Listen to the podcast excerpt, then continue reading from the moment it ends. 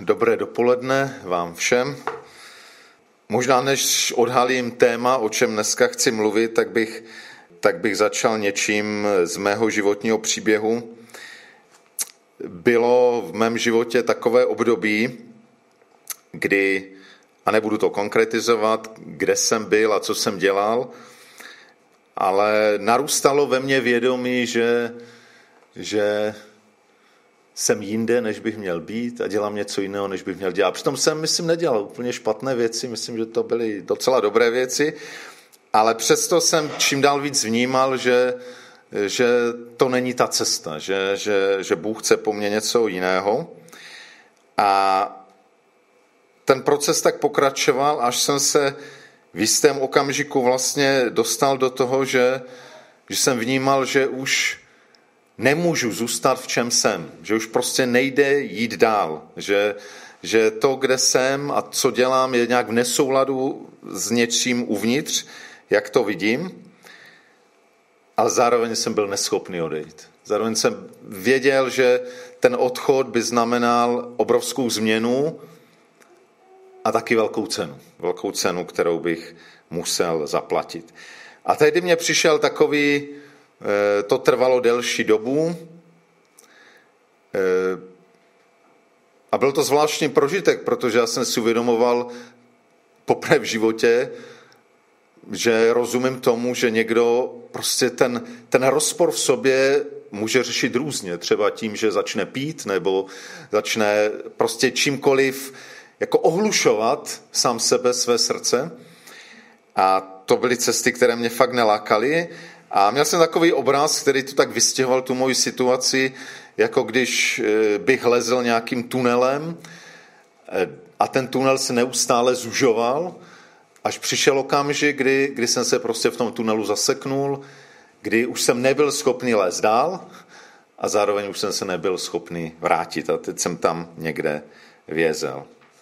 Eh, já se ještě k tomu příběhu vrátím, ale spíš jsem to chtěl tak uvést, protože dneska chtěl, bych chtěl mluvit o, eh, eh, o soužení a úzkosti. A možná název toho slova je, eh, jak zvládnout úzkost. A nevím, jestli jste si všimli, ale ta slova, česká slova, a je to podobné i v jiných jazycích, soužení a úzkost, v těch slovech je právě to, že tam je ten obraz toho tunelu. Soužení vlastně znamená, že někde úzko, že jsme pod tlakem, že nás něco tlačí. E, soužení často vnímáme jako ty vnější věci, které nás tlačí zvenku. Úzkost je víc něco, co vnitřního prožíváme, ale jsou to podobné věci. Je tam prostě úzko, je tam těsno a i to originální slovo, které v řeckém novém zákoně je, vyjadřuje tuhle tu myšlenku, toho tlaku, té, toho malého prostoru, té úzkosti. A e, kdo si řekl, že úzkost je stav mysli, který je způsobený domělým nebo skutečným strachem. Strach je vlastně to, co většinou k úzkosti vede. A když se nad tím tak přemýšlel, tak většinou zdrojem toho je buď budoucnost, že vlastně nevíme, jak to bude dál. Nevíme, co bude dál, jak, jak ty věci dopadnou. Ale zdrojem taky může být přítomnost, že my žijeme v něčem a my vlastně nerozumíme. Dějou se nějak věci kolem nás, nebo někdy i s náma v nás, a my nerozumíme vlastně, co se děje, vůbec to nemáme pod kontrolou, nebo jak já tenkrát v tom místě mého života jsem prostě nějak vnímal, že, že, že to není v pořádku, že tam, kde jsem, že tak to nemá být, že to není v pořádku. A myslím si, že úzkost je, je něco, co eh, asi nás vždycky jako lidi provázelo, ale v té covidové a postcovidové době myslím si, že toho ještě narůstá. Zvláštní třeba bylo, že se říká, že zvláště mladí lidé eh, v teenagerském věku jako prožívají mnohem víc úzkostí a psychických problémů než dřív. Takže je to doba, které, kde je to čím dál víc. A i když to je možná o něčem jiném, ale taky jsem si říkal, že možná i život tady toho společenství v Karviné, že eh, možná i, i vy, kdo už jste tady delší dobu, že jste určitě prožívali někdy i to, že, že že, že nevíte, jak dál, nebo jak ty věci posunout. A možná jsem si uvědomil z těch našich setkání v poslední době, že na jednu stranu super, jo, máme nové prostory, jsme blíž centra, jsme blíž lidem, ale možná můžete cítit ten tlak, tak teď by s tím chtělo něco udělat. Jo. Už nás pán Bůh posunul z okraje Karviné někde do centra, ale co? A, a, a co vlastně máme dělat? Co máte dělat? A je to tlak, který možná na sebe člověk někdy sám vyvíjí, protože si říká, no tak vyslyšené naše modlitby jsme, no ale, ale co vlastně, co, do čeho se máme pustit, jak to máme dělat. Takže i to jsou věci, které jakoby můžou způsobovat, že je nám úzko, že cítíme ten tlak, že prožíváme úzkost nebo soužení, ale není to jenom termín dnešní doby, ale zvlášť ten termín úzkost, možná se to nepřekládá, když to spolu souvisí, ale, ale to slovo soužení, to se v Bibli dost často vyskytuje. Takže mi dovolte, abych přečet kousek z božího slova, kde právě apoštol Pavel mluví něco o soužení. Je to druhý list eh, Pavla Korinským a je to skoro úplně na začátku toho listu po úvodním pozdravu, dva verše, co číst nebudu. Tak první kapitola, budu číst nejdřív od třetího do sedmého verše. Takže druhý korinským, první kapitola, verše 3 až 7, čtu z Bible pro 21. Eh, pro 21. století. Pavel píše, Požehnán buď Bůh a Otec našeho Pána Ježíše Krista, Otec milosrdenství a Bůh veškerého potěšení. V každém našem soužení nás potěšuje, abychom ty, kdo mají jakékoliv soužení, mohli povzbuzovat tímtéž potěšením, které jsme sami přijali od Boha. Vždyť čím více utrpení pro Krista zakoušíme, tím více povzbuzení skrze Krista přijímáme. Když tedy máme soužení, je to pro vaše povzbuzení a spásu. A když jsme potěšováni, je to opět pro vaše povzbuzení, které se projevuje, když snášíte stejná utrpení jako my. Proto máme ohledně vás neochvějnou naději, neboť víme, že jako máte podíl na utrpení, tak budete mít podíl i na potěšení. A poštol Pavel, a to není zdaleka jediné místo, tady jakoby přemýšlí právě i nad e, věcmi, které nazývá soužení a utrpení. A jenom v těch několika verších se tam třikrát objeví slovo soužení, třikrát slovo utrpení.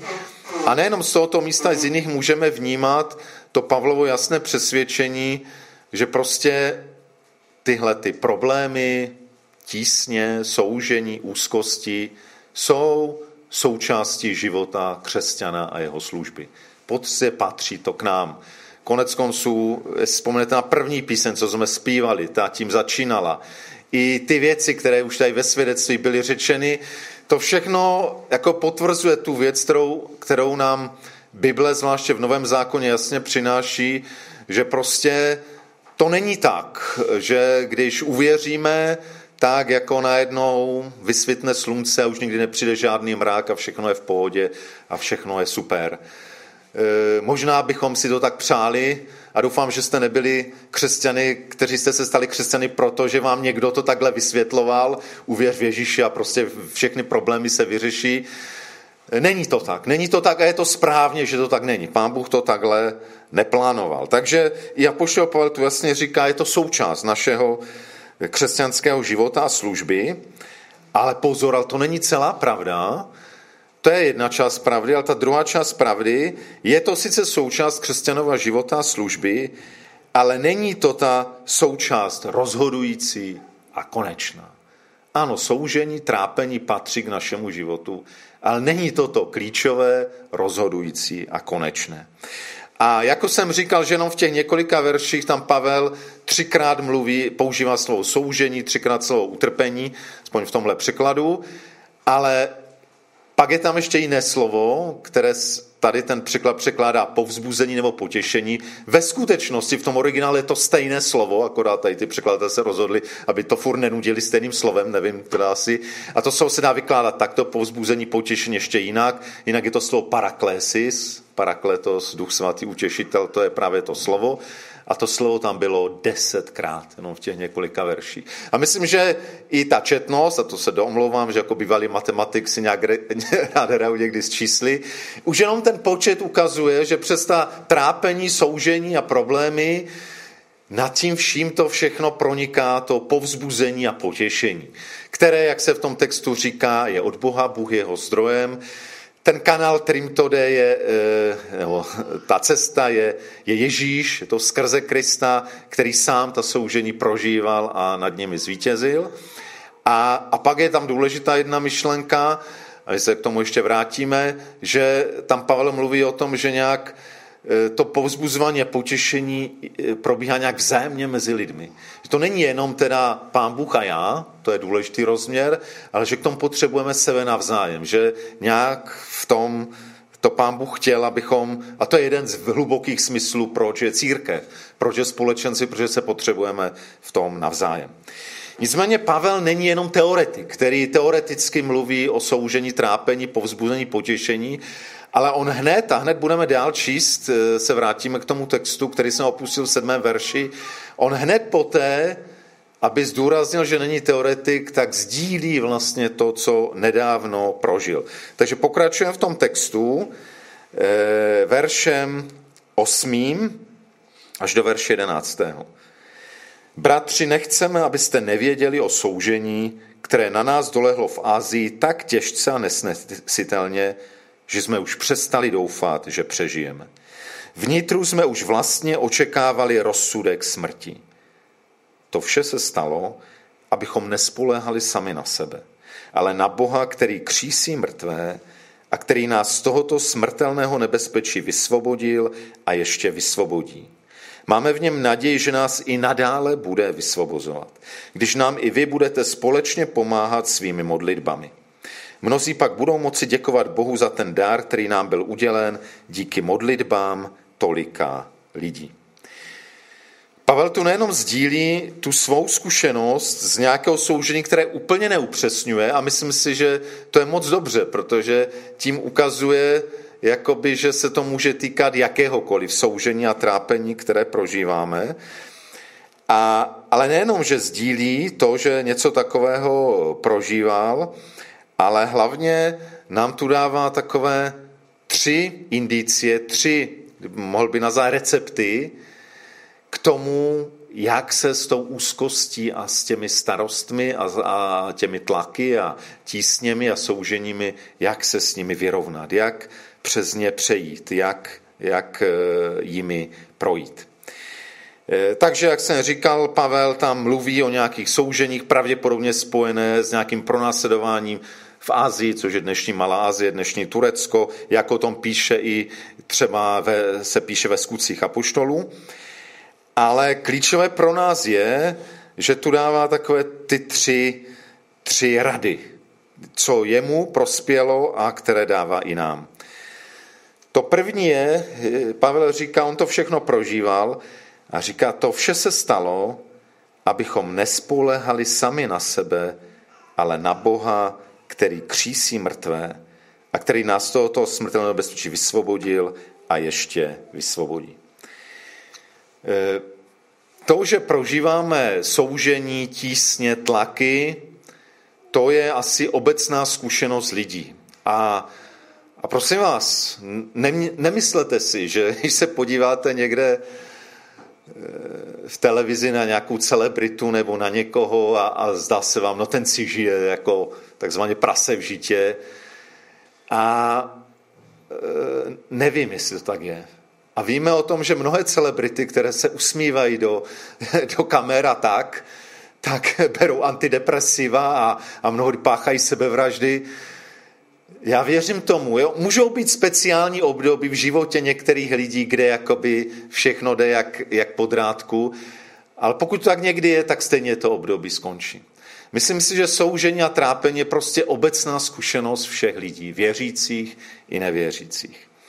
A otázka je, jestli to trápení a soužení, které prožíváme, jestli nás přivede blíže k Bohu, nebo od Boha odvede dál. A v tom je volba. V tom máme svobodu, ale samozřejmě je v tom i ta boží milost, která nám pomáhá, abychom si vybírali to správné řešení. Ale je to tak. Prostě my se můžeme od Boha vzdálit. Řekneme si, jak je to možné, jak chodím do kostela takové věci se mi dějí. Kolik lidí takhle uvažuje? A může to od Boha vzdálit. A nebo řeknu, pane Bože, vůbec tomu nerozumím, ale prostě budu se tě držet za každou cenu. A právě to první, co Pavel říká, co radí, nebo co jeho zkušenost říká, to v... najednou už byl trošku zatím a viděl, to vše se nám stalo, abychom nespoléhali sami na sebe a na to, že jsme super, nebo že to zvládneme, že jsme schopní, a nebo že jsme tak zbožní, že prostě není problém, abychom nespolehali sami na sebe, ale abychom spolehali na Boha, který dokonce křísí mrtvé a který vysvobodil a vysvobozuje. Takže to první, co Pavel radí, je důvěřovat Bohu. Nenechat se zastrašit těmi okolnostmi. Důvěřovat v to, že, že Bůh opravdu ty věci má v rukách, že je mocný, že má o mě zájem, že o mě pečuje, že mě zaopatřuje. E, myslím, že před třemi týdny jsme slavili svátek letní, ceslání Ducha Svatého a myslím si, že tohle s tím úzce souvisí. Jenom si vzpomeňme, jací byli učedníci, když Ježíš zemřel, jak vlastně asi prožívali děsivou tíseň, děsivou úzkost, e, zavírali se, někteří se zamykali, zavírali za dveřmi, aby jako nevěděli, kudy, kudy kam, nerozuměli vlastně tomu, co se děje, měli strach z toho, co bude, jestli nedopadnou stejně. Jiní to řešili útěkem, to je další oblíbená forma, jak utéct z věcí, k tomu mám já blízko, někdy jsem těžké věci prožíval, tak jsem prostě chtěl utéct a jenom možná některé mezilidské ohledy nebo mi zabránili tomu udělat. To jsou přirozené cesty, jak, jak, jak z toho ven. A, ale pak přišel na ně duch svatý, a byli z nich jiní lidé. Během několika týdnů došlo k tak obrovské změně, několika týdnů od toho, co, co Ježíš zemřel, že, že, že bychom je už nepoznali, protože boží moc, která e, byla přítomná v jejich životech, najednou jim dala cestu ven z té, z té úzkosti. Dala jim, ukázala jí, co a jak dělat, dala jim sílu a, a nebáli se nikoho a ničeho. Takže to je, ten, to je to první, co nám Pavel radí, je to eh, moc Boží, moc Ducha Svatého. Moc Boží, která je přítomná, která není jenom něco, co někdy snad bude, ale co je nám dnes k dispozici. Protože dár Ducha Svatého byl dán o letnicích celé církvy pro, po všechny generace. Takže to je to první, co Pavel zakusil a co radí důvěřovat Bohu, spolehat na něho, obracet se k němu, otvírat se eh, božímu duchu, nechat se jim naplňovat. Eh, to druhé, Pavel tam teda mluvil o tom, že Ježíš, eh, nebo že Bůh je vysvobodil, mluví o konkrétní zkušenostech, které měl, vysvobodí nebo ještě vysvobozuje. A pak říká, máme v něm naději, že nás i nadále bude vysvobozovat. Pavel ví, že ta zkušenost vysvobození není jenom něco, co bylo, nebo co se teď děje, ale něco, co je i před ním. A některé překlady to překládají, že, i nad, že nás bude e, znovu, znovu ještě vysvobozovat. A mám dojem, že můžeme v tom vidět i nakonec to konečné vysvobození. E, a myslím, že to je právě to druhé, co nám může pomáhat překonávat ty soužení a úzkosti, kdy totiž zaměříme pohled do dálky. Myslím si, že často v takových souženích, tlácích a trápeních je problém to, že, že jakoby to, co nás souží, nebo ta překážka, která je před námi, prostě tak vyroste, že nám že jakoby nevidíme nic jiného. Jo? Že se nám zdá, že nám to zaplní veškerý životní obzor a, a je to hrozné.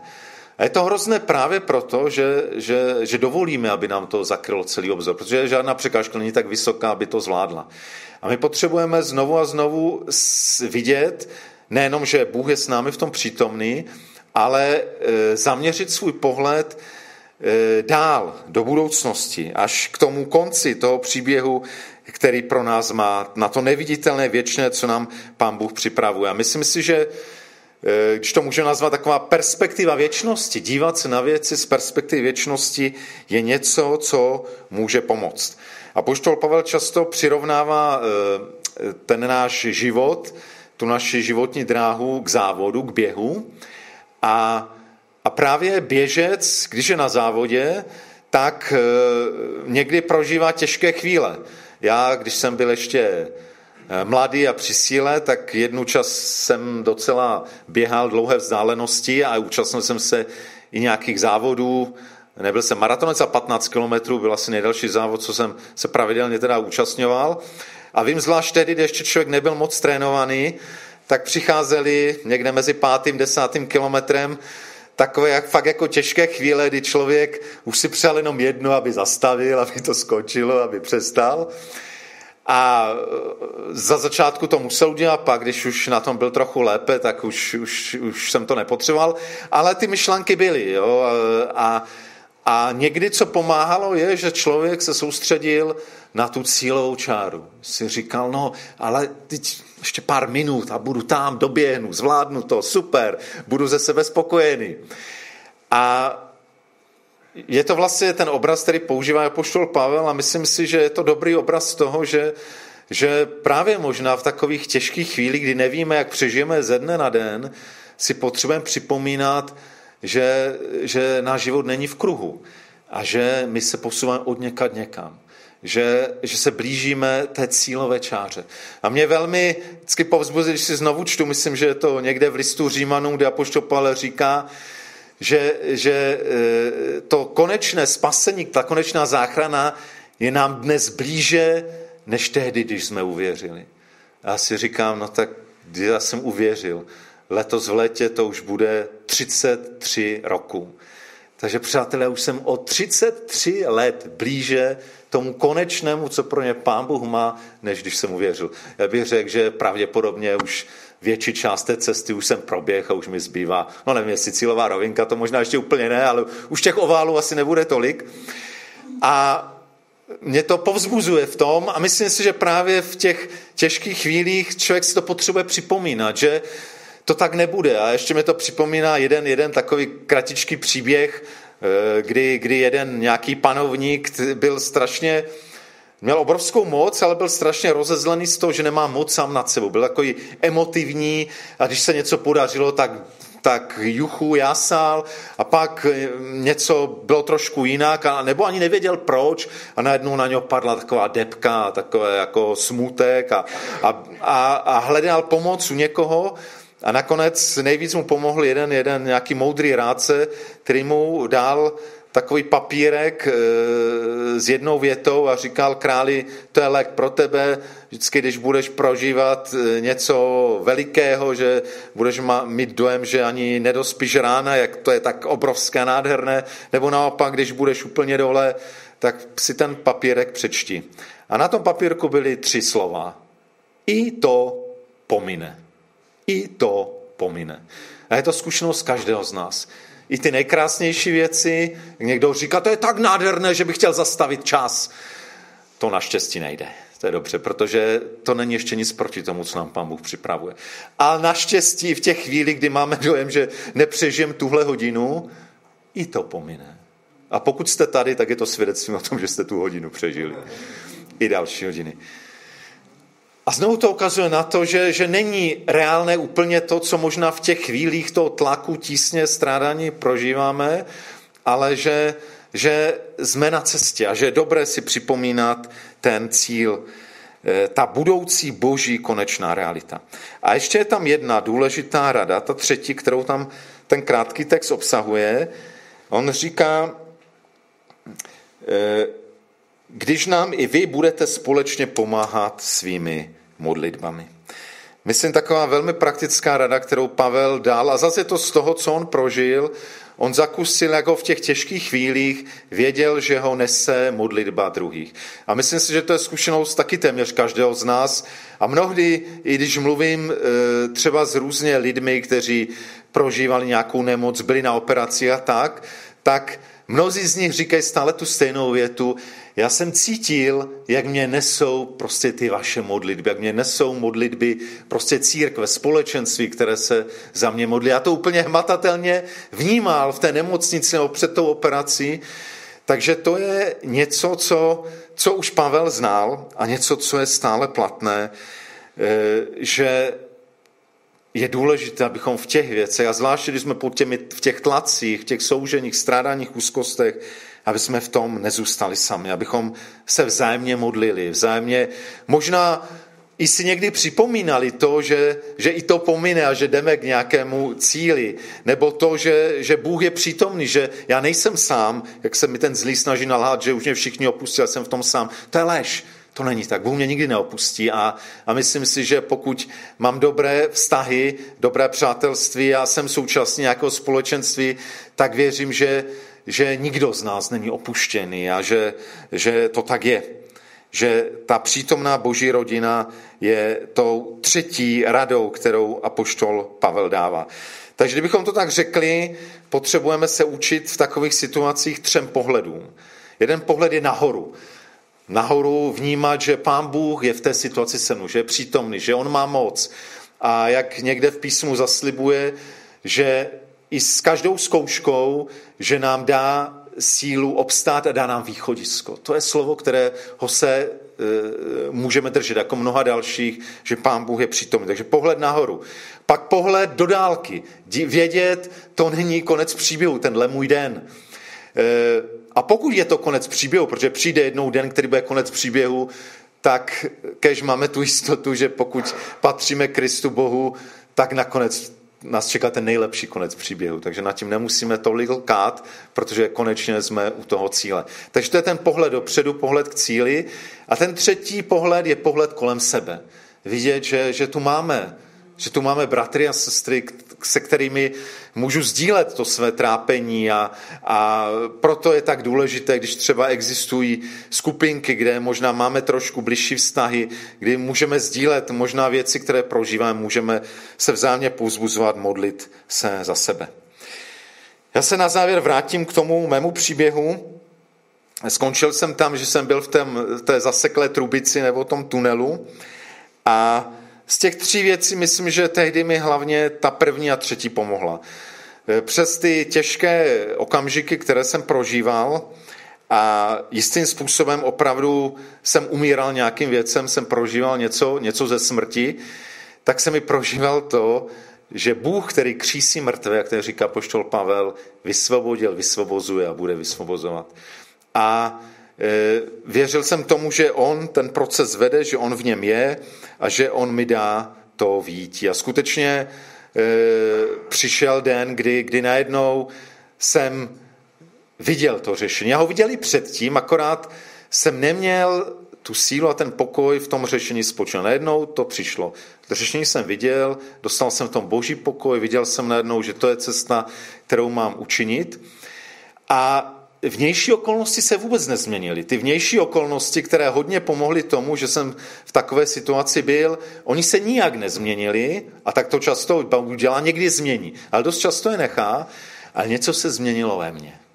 A to je nejčastější změna, kterou pán Bůh dělá. Něco se změnilo ve mně a najednou já už věděl, kam jít. E, a ale musel jsem udělat určité kroky, které mi pán Bůh ukazoval, ale zároveň jsem viděl, že pán Bůh tu cestu připravuje, že on je přede mnou.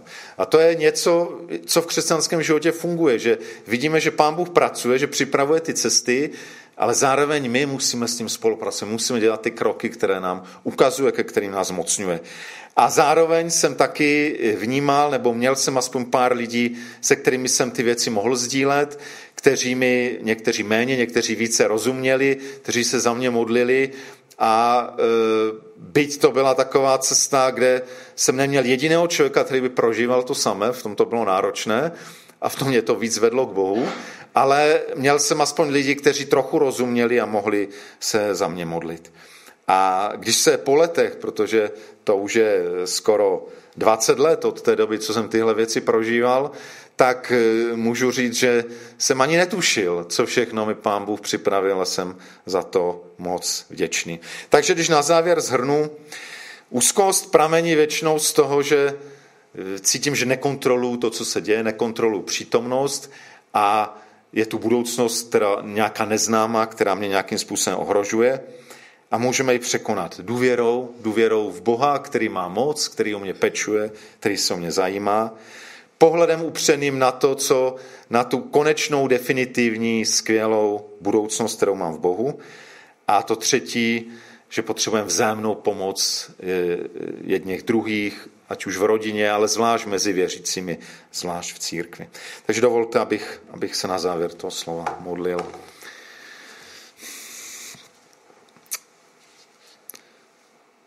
Pane Ježíši, tak eh, si uvědomuji, že je tak snadné mluvit o těchto věcech, když, když možná člověk momentálně eh, mluví o těch souženích jako o něčem minulém, jako o něčem, čím prošel a možná v tuhle chvíli se cítí docela v pohodě.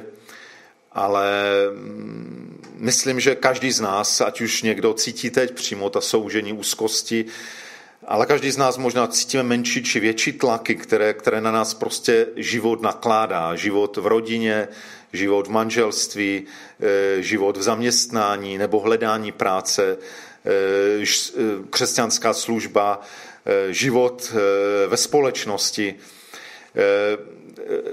Ty různé věci můžou vyvolávat tlaky, ve kterých žijeme a tak, pane, ty víš, jak, jak na tom každý z nás je, ty víš, pod jakými tlaky jsme, jestli cítíme se fakt stlačení, anebo se nám zdá, že máme docela dobrý prostor, ale vnímáme, že tam za tou hranicí je něco, co, co nevím a kam bych měl jít.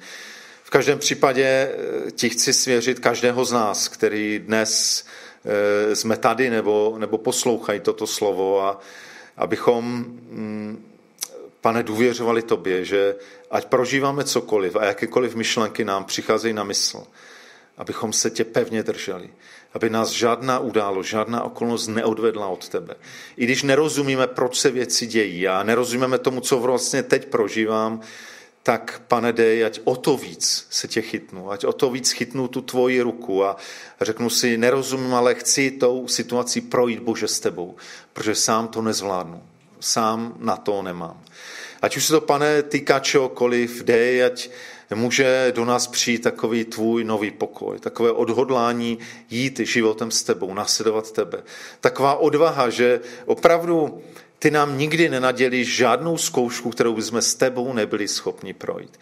Prosím tě o takové nové ujištění od tebe, zvláště pro ty, kteří možná teď jsou v té temnotě a nevědí kudy kam. Prosím tě za to, abychom měli důvěru i k bratřím, sestrám kolem mě, aby nikdo z nás nebyl takový, že nemá za kým jít, když něco těžko prožívá.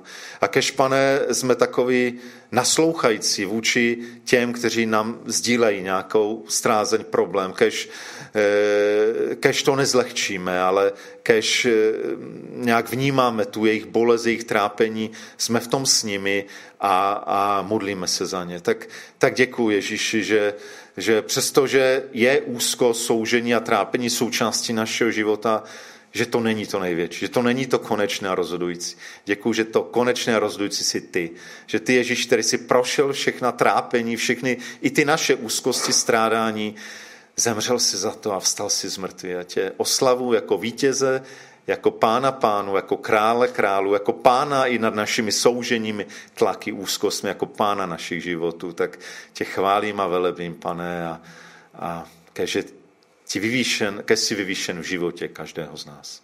Amen.